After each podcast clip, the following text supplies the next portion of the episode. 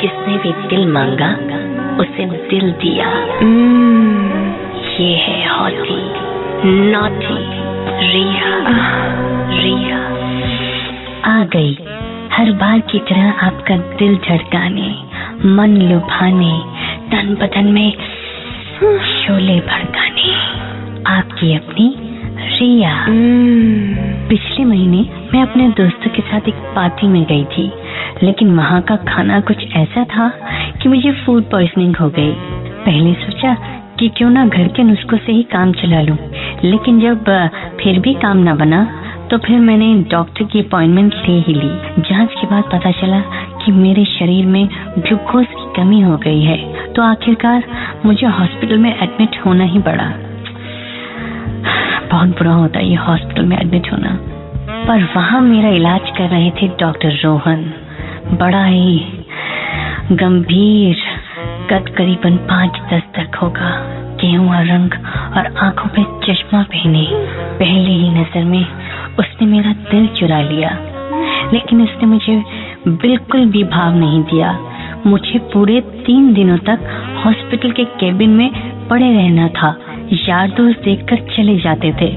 फिर यू की त्यों अकेली हम्म, मैं बुरी तरह बोर हो गई थी। कोई एंटरटेनमेंट नहीं आसपास कोई अच्छा लड़का भी नहीं। दिल कैसे बहलता मेरा? मेरी आँखें तो बस दरवाजे की ओर ही एक तक देखती रहती थी कि कब डॉक्टर रोहन राउंड लेने आएँगे और मेरा चेकअप करेंगे। मुझे गुस्सा भी आ रहा था कि ज़िंदगी में ये पहला इंसान था जो मुझे देखकर पागल नहीं हुआ। नर्स की शक्ल देख देख कर मैं और भी बोर हो गई थी। खैर, तीसरे दिन रात को दो बजे अचानक ही मैंने स्टाफ रूम से कुछ आवाज़ें सुनी। मुझे लगा कि डॉक्टर रोहन आए हैं।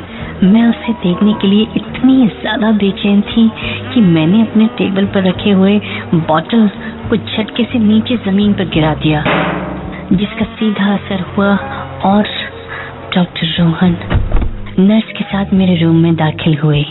डॉक्टर रोहन ने कहा, क्या हुआ, मिस रिया?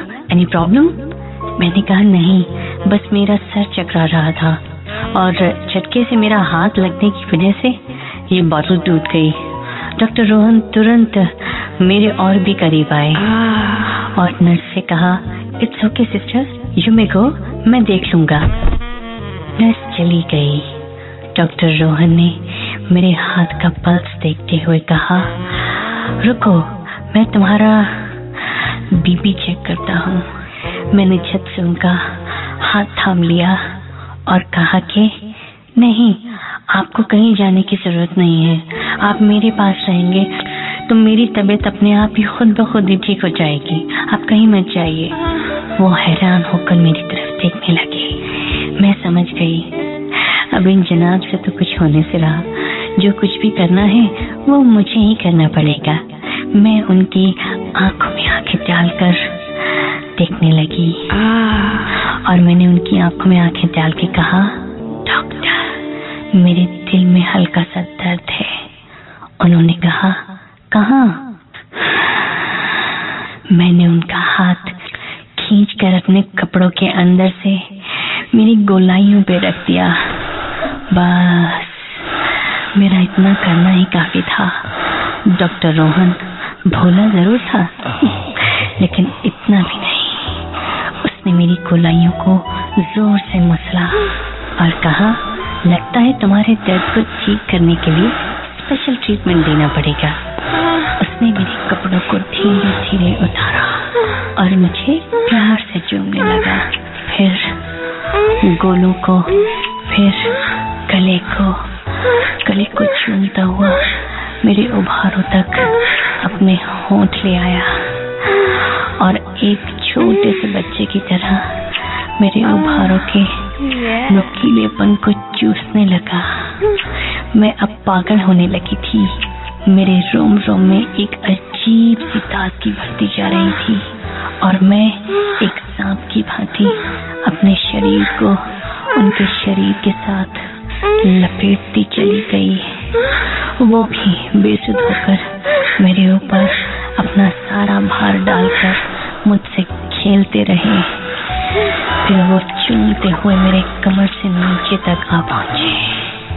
और अपनी जबान से मेरी जांघों को चूमने लगे। मेरी जांघों के ऊपर गुदगुदी करने लगे। वो जितना ही अपनी जबान हिला रहा था, मैं उतना ही ज़्यादा बेचैन हो रही थी। उसे अच्छी तरह पता था कि इस इस तरह का इलाज ही मेरी सारी बीमारियों को ठीक कर देगा। Oh my God. मैं उसका सर अपनी दोनों जंगों के बीच और भी ज़ोर से दबाने लगी। और वो भी अपनी जबान से मेरी रसीली जवानी का मज़ा ले रहा था। फिर अचानक अचानक ही वो उठा और उसने मेरे दोनों पैरों को और भी फैला के अपने केले नुमा मोटे अंग को मेरे अंदर डालने लगा। अब तो मेरे होश उड़ गए।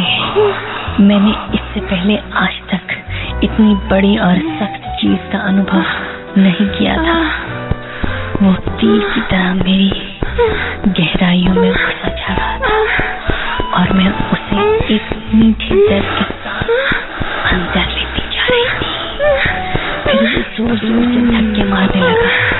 मैं भी उसके हर भाव के साथ साथ अपने कमर को उसकी तरफ़ धकेलती गई। और हम एक दूसरे की एक दूसरे की गर्माहट महसूस करते रहे। ओह he was damn good man वो ज़बरदस्त था।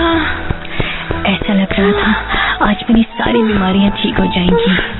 उसका उसका हर एक झटका मुझे और भी पागल बना देता। वो लम्हा आया, जब डॉक्टर रोहन मेरे ऊपर बिल्कुल निढाल होकर गिर गया और मैंने उसे बिल्कुल बच्चों की तरह छाती से चिपका के चादर ऊपर से डाल ली क्योंकि आज की रात मैं उसे बिल्कुल भी छोड़ने वाली नहीं थी। मेरी अगली कहानी सुनने के लिए ज़ोर से दबाएँ। एक